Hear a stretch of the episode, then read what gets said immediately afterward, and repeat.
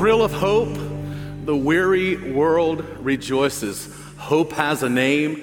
His name is Jesus. What a perfect song for this, uh, the first Sunday of December, the first Sunday of Advent. Hope has a name, and his name is Jesus. We're so glad that you're here worshiping with us today. Uh, we're going to jump right in this morning. So if you have your Bibles or your devices, whatever it may be, go ahead and turn to Joshua chapter 2. Uh, last Sunday, we started a brand new sermon series called Beauty and the broken. And Pastor Charles did a wonderful job kicking us off as we're looking at the five ladies that are listed in the genealogy of Jesus. The first one that Charles spoke on last week was uh, Tamar or Tamar, whichever way you would like to pronounce that. And he reminded us that God sees our tears. He sees our pain. There's Tamar, then there is, there is Rahab and Ruth and Bathsheba. And then on Christmas Eve morning, we will look at Mary. Uh, but today we're looking at Rahab. Rahab the harlot. Rahab the prostitute. Let me give you just a little bit of a backstory before we jump into chapter 2 of Joshua. Uh, chapter 1 of Joshua, you know that, that Moses is dead. We're, we're passing the baton to a new leader. And so God is bringing encouragement and challenge to Joshua, and he tells him several times in chapter 1 now be bold, be of good courage, go and lead my people, for my servant Moses is dead. Arise, go to the Jordan and claim the land that I have promised to give to my people. So that brings us now to Joshua chapter 2. So we're going to read together. And Joshua the son of Nun sent two men secretly from Shittim as spies, saying, Go view the land especially Jericho. Now, the Israelites were at their last campsite. They've had a few campsites up till now as they wandered in the wilderness for nearly 40 years, and they find themselves at Shittim. That is the, the meadows of the acacia trees, the, the acacia grove, just shy of the Jordan River, and this is going to be their last campsite. General Joshua wants to know what's going on over there, what's happening in Jericho, who are these people? So he sends two spies on a reconnaissance mission. Now, why, why two spies?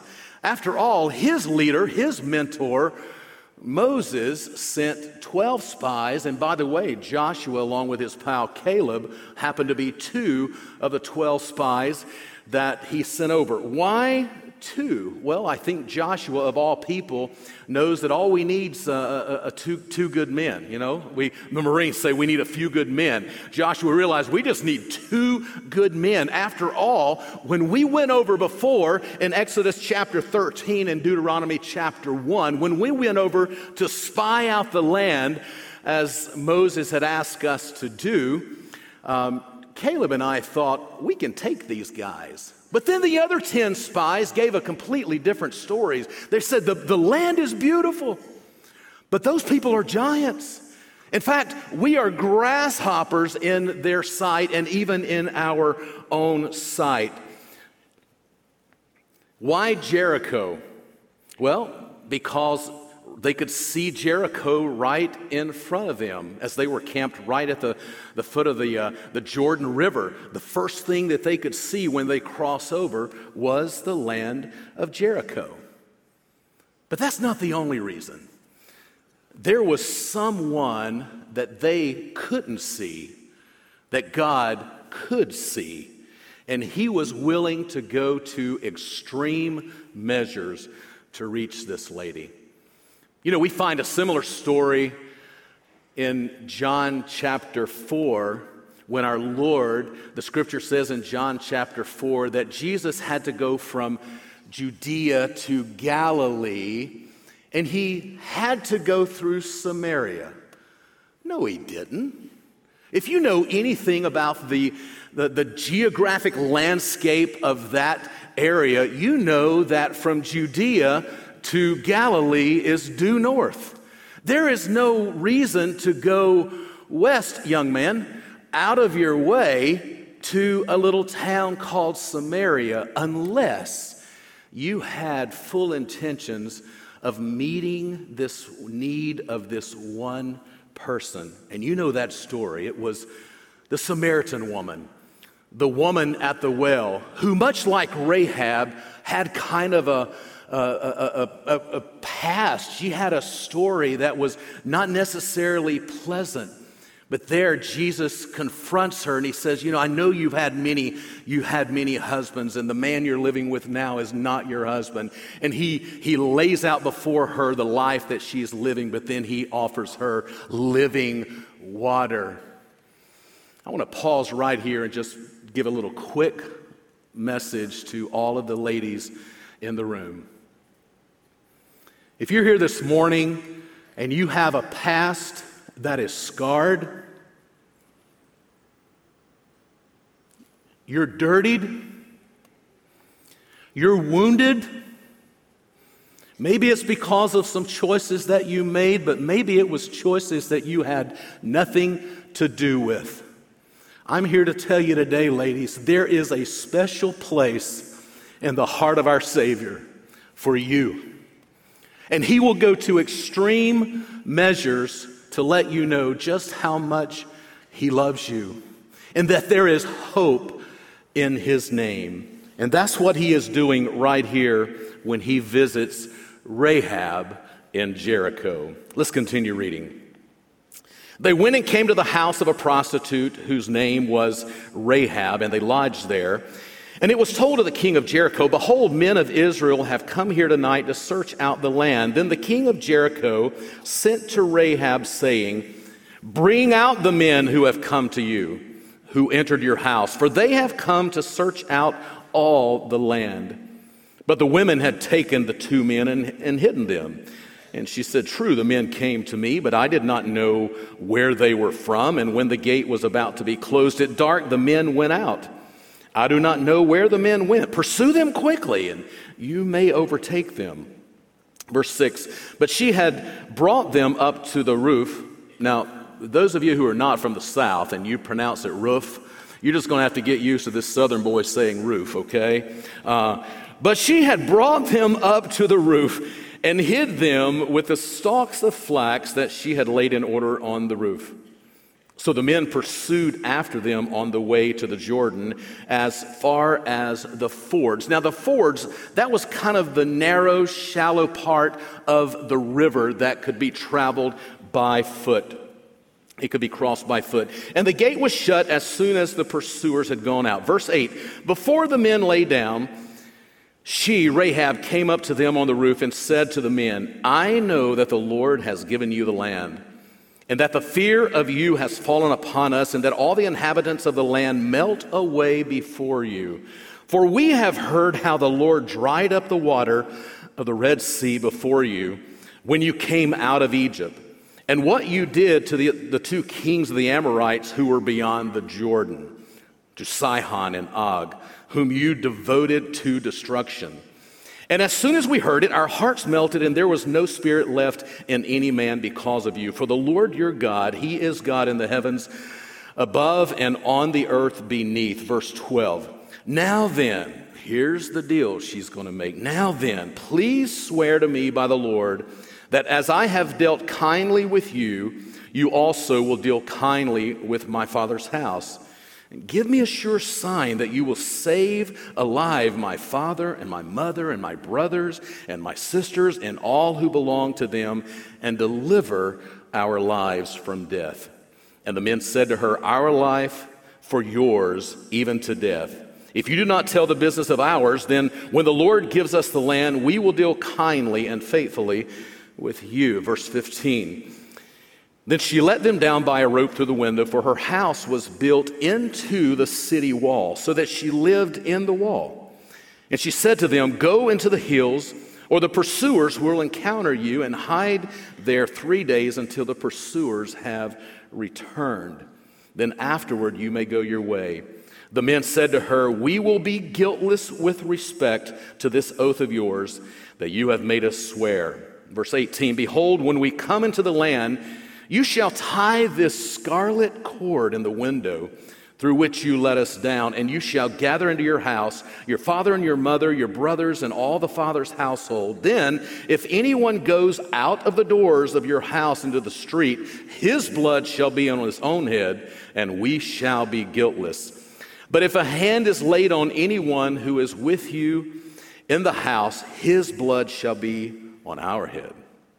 But if you tell this business of ours, then we shall be guiltless with respect to your oath that you have made us swear.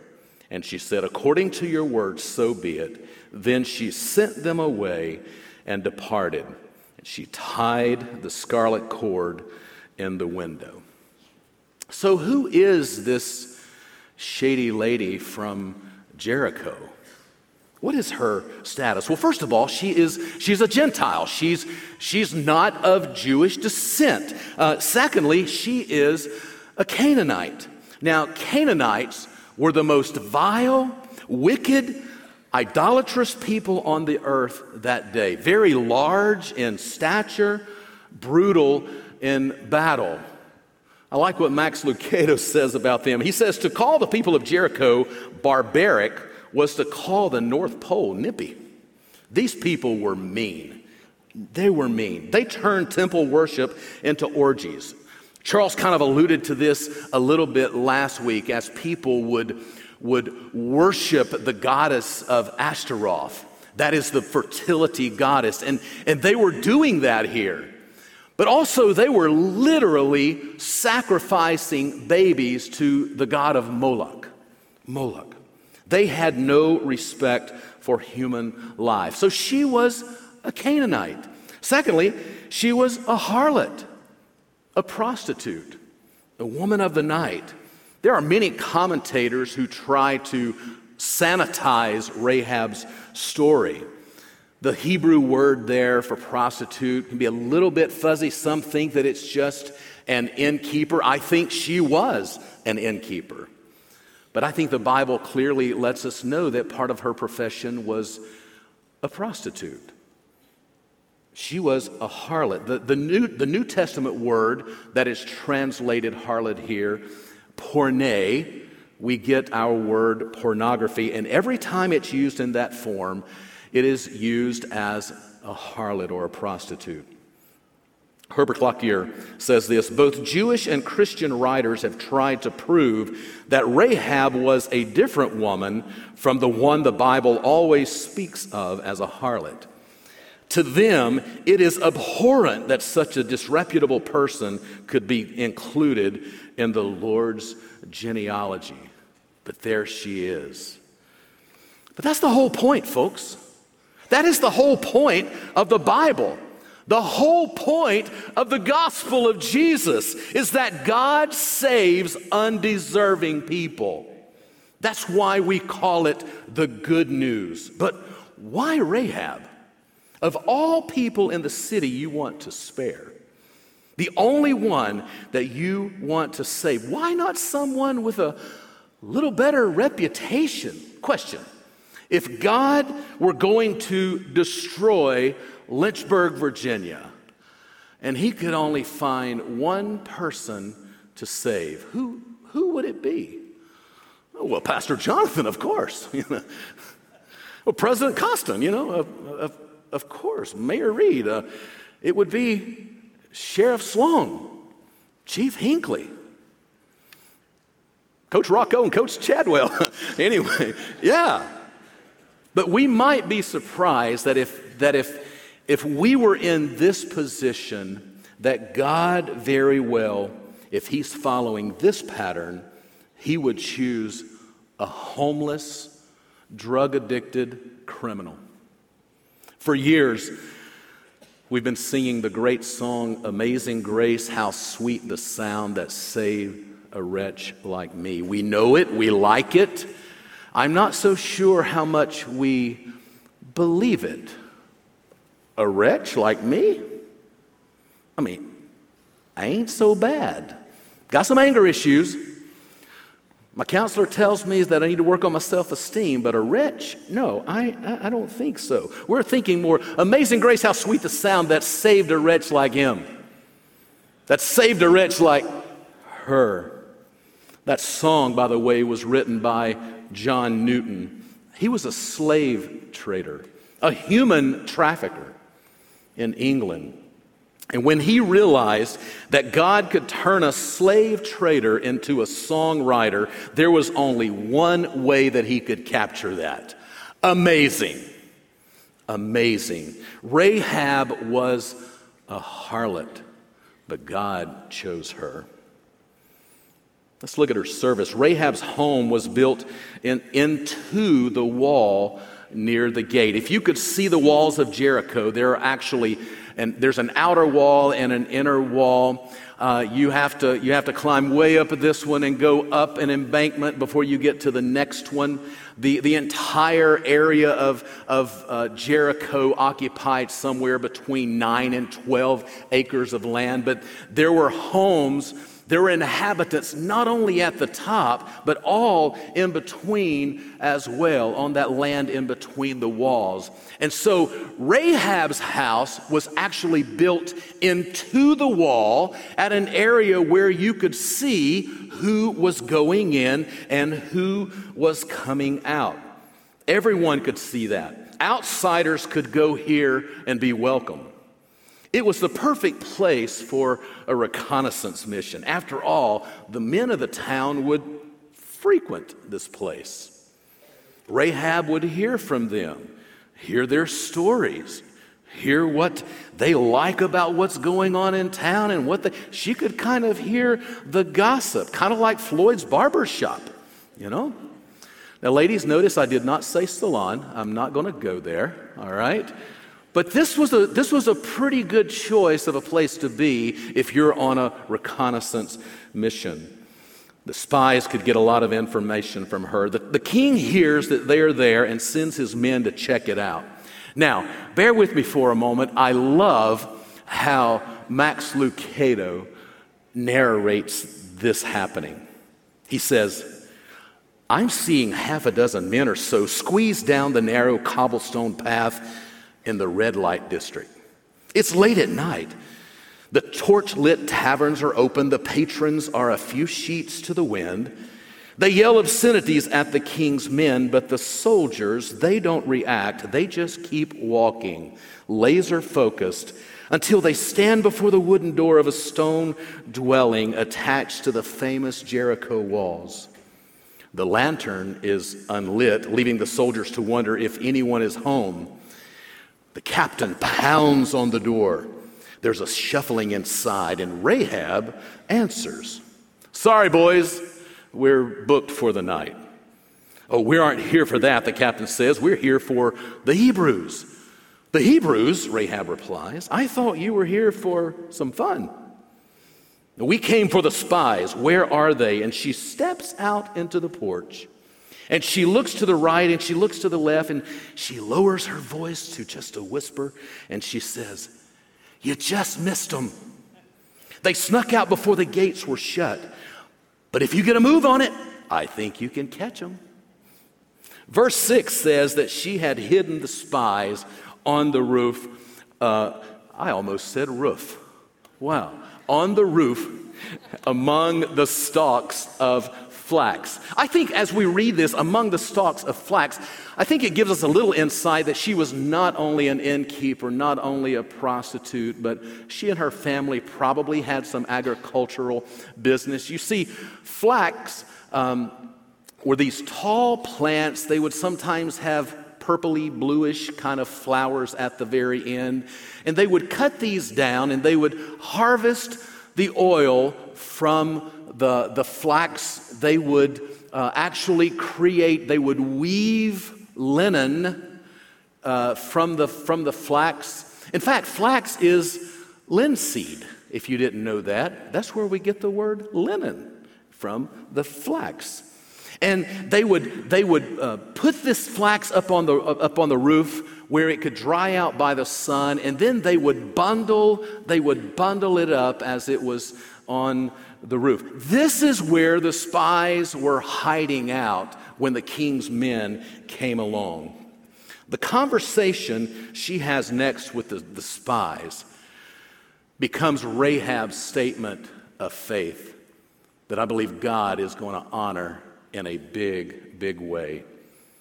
Before the men lay down, she came up to them on the roof, verse 9, and she said to the men, I know that the Lord has given you the land and that the fear of you has fallen upon us, and that all the inhabitants of the land melt away before you. For we have heard how the Lord dried up the water of the Red Sea before you came out of Egypt, and what you did to the two kings of the Amorites who were beyond the Jericho, Sihon and Og, and whom you devoted to destruction. And as soon as we heard it, our hearts melted, and there was no spirit left in any man because of you. For the Lord your God, He is the God, the God of heavens, above and on the earth. Now then, please swear to me by the Lord, as I've dealt kindly with you, you'll deal kindly with my father's house. Rahab's salvation. We see that her faith is, is a progression. First of all, we read where she heard about God. She was not at the Red Sea some 38 years earlier. In fact, she probably had not even been born when God parted the Red Sea. But she heard about it. She heard about the two kings that had been destroyed. And now, just off in the distance, there's two or three million Israelites that are starting to gather their belongings and they're getting ready to cross the Jordan River and take the land that God had promised to them. What she says next is quite interesting. As soon as we heard it, our hearts melted. We freaked out. We were smitten by fear. Now, folks, this is totally the opposite of what the 10 spies had said years earlier. When they said, Oh, the land is beautiful, but those folks are giants. We cannot touch them. We're grasshoppers in their sight. And it was Joshua and Caleb that silenced them and said, No, no, no, no, no, no, no, no. We can, we can take them. God is on our side. We can take them. But the folks wanted to stone Joshua and Caleb. So what did they end up doing for the next 38 years? Going in circles, wandering in the wilderness. I've been to this part of the world. They were not that far away from Jericho, but they just wandered for some 38 years in the wilderness. Now, now we know the real truth. The Canaanites were actually mortified by the Israelites and their God. They were shaking in their boots. Folks, don't listen to the lies of the enemy. I'll repeat that. Don't listen to the lies of the enemy. That's what he does deceives, tricks, steals, destroys. Casting, Casting Crowns wrote a song several years ago, maybe one of the best lyric they've, they've ever written. It goes like this Oh, what I would do to have the kind of faith it takes to climb out of this boat I'm in onto the crashing waves, to step out of my comfort zone into the realm of the unknown where Jesus is, and He's holding out His hand. But the waves, well, the waves are calling out my name, and they're laughing at me, reminding me of all the times I've tried before and failed. The waves, they keep on telling me time and time again, boy, you'll never win. You'll never win. Oh, but the voice of truth tells me a different story. The voice of truth says, Do not be afraid. The voice of truth says, This is for my glory. I think at the end of the day, folks, the reason why God chooses undeserving, desperate people is so at the end of the day, they cannot boast on what they've done, but the Almighty gets all of the glory.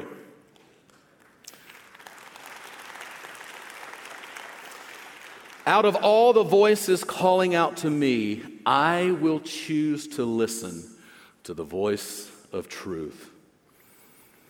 That difficulty you're facing today, those wounds and those scars that you, you bear, those problems that seem insurmountable, insert God into that equation.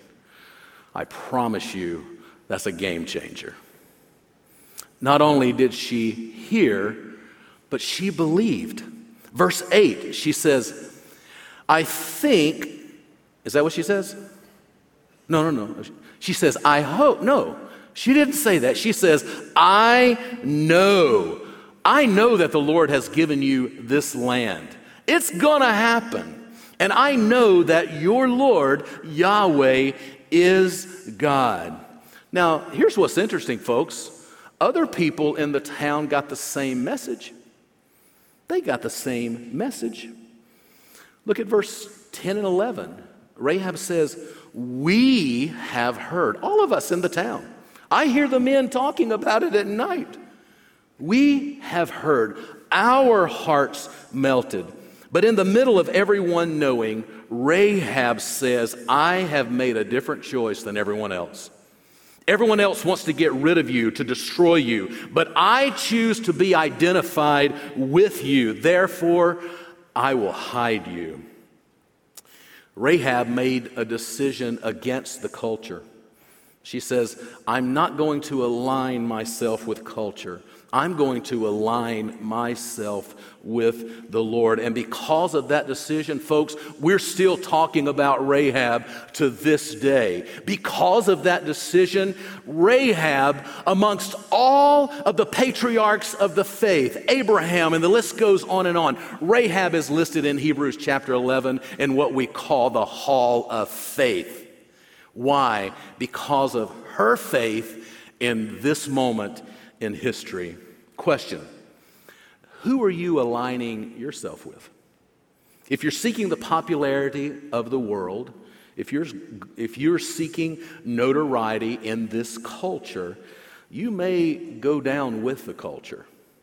Rahab the prostitute made the decision to align herself with the Lord, knowing that it could cost her. One thing I've learned, folks, is one of the realities of being a Christ follower. That's part of our mission here at Thomas Road is to help make Christ followers. One of the realities of being a Christ follower is sometimes you find yourself by yourself. When you go against the grain, when you go against the world, you go against the culture and that which is popular, sometimes you find yourself by yourself. Good news is, is that you're really not alone. You're not alone. Contending for what you believe, Mark Batterson says this contending for what you believe in is harder than conceding to what you are afraid of. Sometimes the battle is real. Standing up for what is right is not always easy. Rahab heard, Rahab believed, but she also, get this, she also demonstrated what she believed. By hiding the spies, she was risking her life. By hanging the rope out the window, for ever how long that happened to be, it wasn't one night or two night or three, it was, it was quite a while. She was risking her own life. She demonstrated what she believed in. Here's what I find interesting is that Rahab actually made the faith decision before she cut the deal with the men. Now, that's kind of backwards to the way most of us work. We're, we're more like Gideon, who says, Now, Lord, I'm going to put this rug out here. And if, the, if there's dew on the ground but not on the rug, then I'm in. And so it happened and say, Well, I just want to make sure, so I'm going to put this rug out here again. And if the rug's wet but the ground is not, then I'm in. That's kind of the way we, that's not what Rahab did here.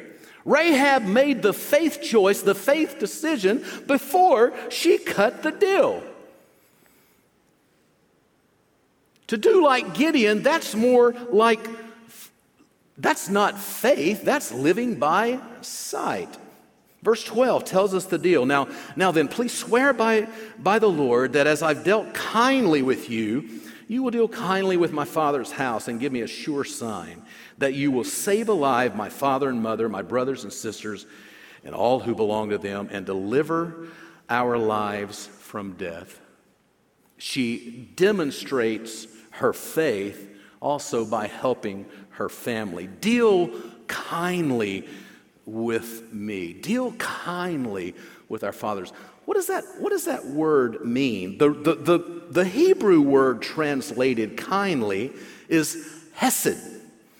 And that means uh, it's a loyal, steadfast, faithful love that's based on a promise, an agreement, or a covenant. She's saying that when you destroy Jericho, and I know you're going to, will you provide for us a covering, protection for me and for my family?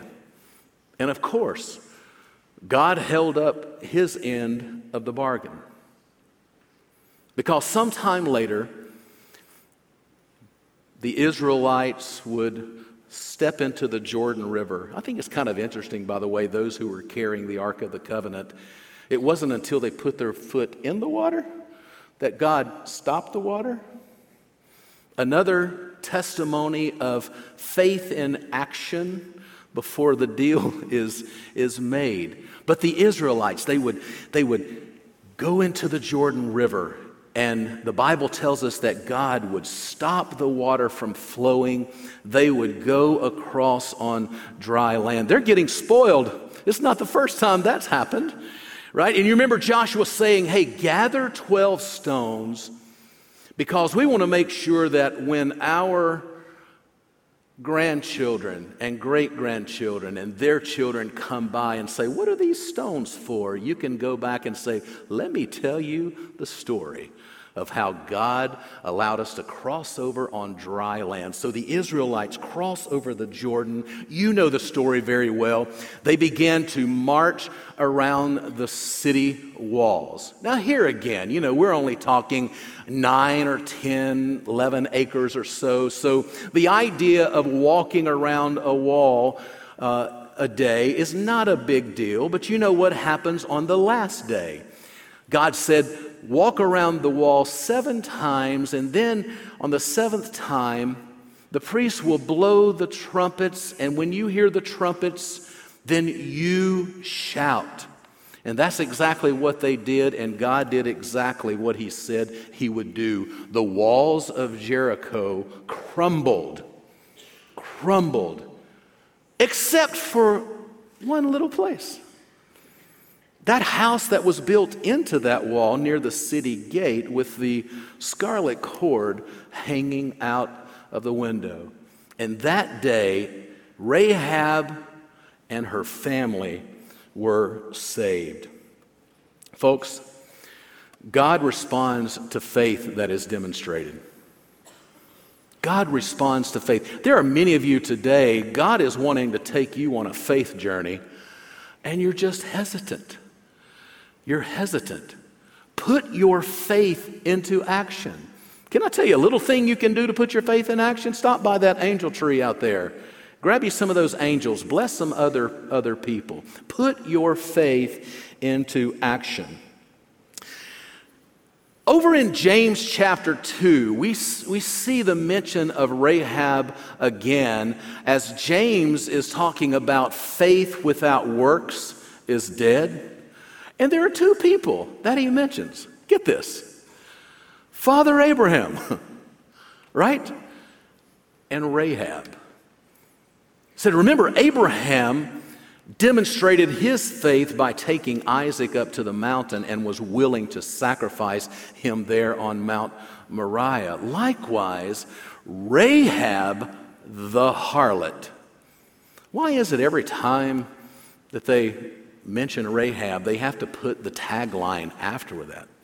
Like, okay, we, we, we get it, we get it. I think that God just wants to remind us of the extent of His love and grace, and that His grace is greater than all of our sin, including the nasty sin of Rahab. Rahab the prostitute was justified by works when she received the messengers and sent them on their way. For as the body apart from the spirit is dead, so faith apart from works is dead. Now, what, what, is, what does James mean there by her? She was justified by her works. I thought that we are justified by our faith. he, he's not talking about a saving faith that Paul talks about in, in, in the book of Romans, that that we're justified, we're made righteous in the eyes of God. We have assurance of going to heaven one day because of the work of Jesus. That is justification by faith. James chapter 2, he's talking about justification by works. In other words, it's faith that is demonstrated. It's proof in the pudding. I know that you are a Christ follower because you put your faith into action. Justification by faith is what takes you to heaven.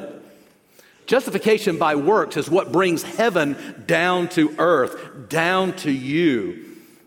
Justification by faith is apart from works. Justification by works is faith demonstrated. It's when you act upon your faith which allows God to work in you and through you in the nasty here and now, not just in the sweet by and by. Rahab's faith changed her and it showed. So, what's significant about Rahab? After all, her story doesn't end right here. In Joshua chapter 6, verse 25, we read, But Rahab the prostitute and her father's household and all who belonged to her, Joshua saved alive. And she has lived, get this, she has lived in Israel to this day because she hid the messengers whom Joshua sent to spy out Jericho. Rahab got a miracle covering from God.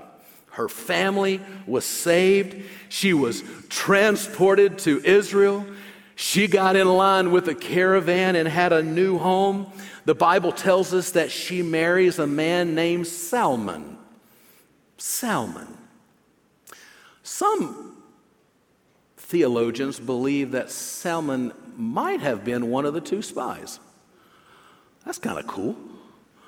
But nonetheless, she marries this man named Salmon. Salmon was a he was a fairly influential dude. In fact, he founded, he was the father. The Bible tells us that he was the father of this town that you might be familiar with. In fact, they even wrote a song about it. Oh, little town of Bethlehem, what about that? He was the father of the town of Bethlehem, where they would reside, where they would have a child. That child's name was Boaz. Boaz would meet a young girl named Ruth they would have a child. They would get married and have a son named Obed. Obed would get a wife and they would have a son named Jesse. Jesse would have several sons, the last one, which would be David, who was the greatest king we have ever known. Rahab had become the great great grandmother of King David. And eventually she shows up in the lineage of Jesus. In God's book, that makes Rahab a princess, no longer a prostitute. There's beauty in the brokenness. Listen, folks, if God gets a hold of you and you choose Him over the world, you choose Christ over the culture, God can take a mess and He can turn it into a miracle. He can turn your mistakes into music. And with loud voice, you can sing, Amazing grace, how sweet the sound that saved a wretch like me. I once was lost, but now I'm found, was blind, but now I see. Weary soul, wounded soldier, broken, bruised, battered. God can work on your today in spite of your yesterday if you respond to Him by faith. It doesn't matter how much your past has crushed you, dirtied you, ripped you apart, you will retain your value in the heart and mind of a living God. God has a place for the Rahabs of the world. And thank God he has a place for you and for me. Let's pray. Lord, thank you so much for including in your scripture this story of a lady who would be considered used up and wasted of no value. Yet, Lord, time and time again, we see her show up in the scriptures, praised for her faith. A faith that was a message that was not only heard, but believed, but not only believed, but demonstrated. Lord, I pray today for the people in this room. They need to perhaps take that bold statement, that bold act of faith, and do something big. Do something big. God, you're calling them to action and they're just holding on, whatever that may be. God, may they just see you in the middle of their, of their dream, of your dream for their life. Lord, for the person they're hurting today. Lord, there may be some in the room that they're privately hurting. They're wounded. They feel dirtied for whatever reason. Some, Lord, from, from choices that were made. But Lord, I know that there are people in this room. There are women in this room today, Lord, that have suffered abuse and they feel useless, they feel hopeless. Lord, you just seem to have a soft spot in your heart for people just like that. So I pray your Holy Spirit would do surgery in the hearts and in the minds and the spirits of those listening to my voice today, whether here in the room, watching across the computer, whatever it may be, Lord. May they allow your Holy Spirit to do His work. May they put you into their equation. May they stop listening to the enemy who wants to destroy.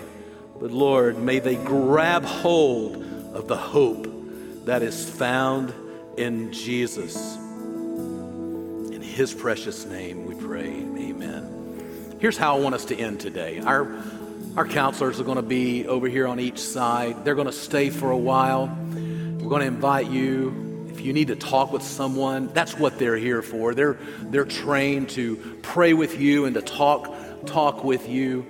But there's a song that um, I haven't sung this in quite a while that I think kind of becomes a good response for all of us. Right out of the scriptures in Zephaniah that says that God, our God, is singing over you and that He is mighty to save. We're reminded that we all need hope. We all need compassion. So I'm going to ask you to stand. We're going to sing this song, and it's going to be our benediction today. Will you sing it with full voice, full confidence that God loves you and He's a God who saves? Lead us, Zach.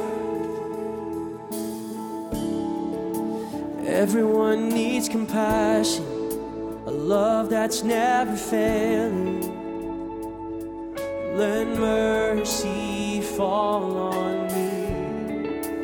Everyone needs forgiveness, the kindness of a Savior, the hope of a